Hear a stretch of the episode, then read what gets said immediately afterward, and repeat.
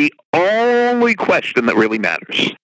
You've reached Success Hotline, message eleven thousand two hundred forty-five. I'm Doctor Rob Gilbert, and today is day number eight in the thirty-seven day challenge.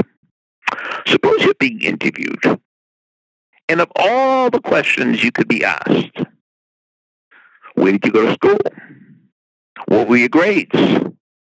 Why do you want to go to school here? What are your strengths? What are your weaknesses? What are your career aspirations?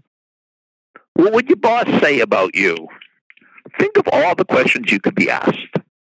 And I think there's only one question that really matters. But this is the type of question you have to answer for yourself, and you have to ask yourself. And if you answer this question in the right way, you will have tremendous success no matter where you want to go to school, no matter what job, no matter what career. This is the question. How hard are you willing to work? That's it. Everything else is anecdotal. How hard are you willing to work? Your grades don't matter.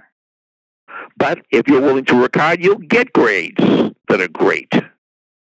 Your last job doesn't matter, but if you're willing to work hard at this job, you'll excel. So how hard are you willing to run on the track? How hard are you willing to work in the library? How hard are you work? Uh, how hard are you willing to work the phone? How hard are you willing to work? If there's a better question than that, please let me know after the beep.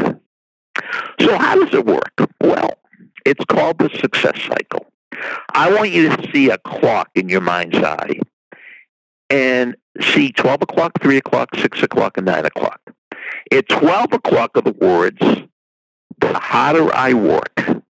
And then there's an arrow to three o'clock. It says, the better I do. So how do I work? The better I do. Then there's an arrow to six o'clock. The better I feel. And then there's an arrow to nine o'clock. The more I like it. Then there's an arrow back to twelve o'clock. So let's review. The harder I work, the better I do. The harder you work at something, the better you perform at something. The better you perform at something, the better you feel about yourself. The better you feel about yourself, the more you like what you're doing. And the more you like doing it, how do you work at it? So, most people almost universally, oh, guess what? I am out of time. Leave that question for me after the beep. The world's greatest question, if I didn't hit it, is a beep.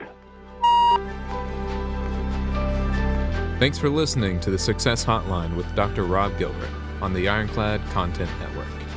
You can email Doctor Gilbert at send me a story at A O L dot com.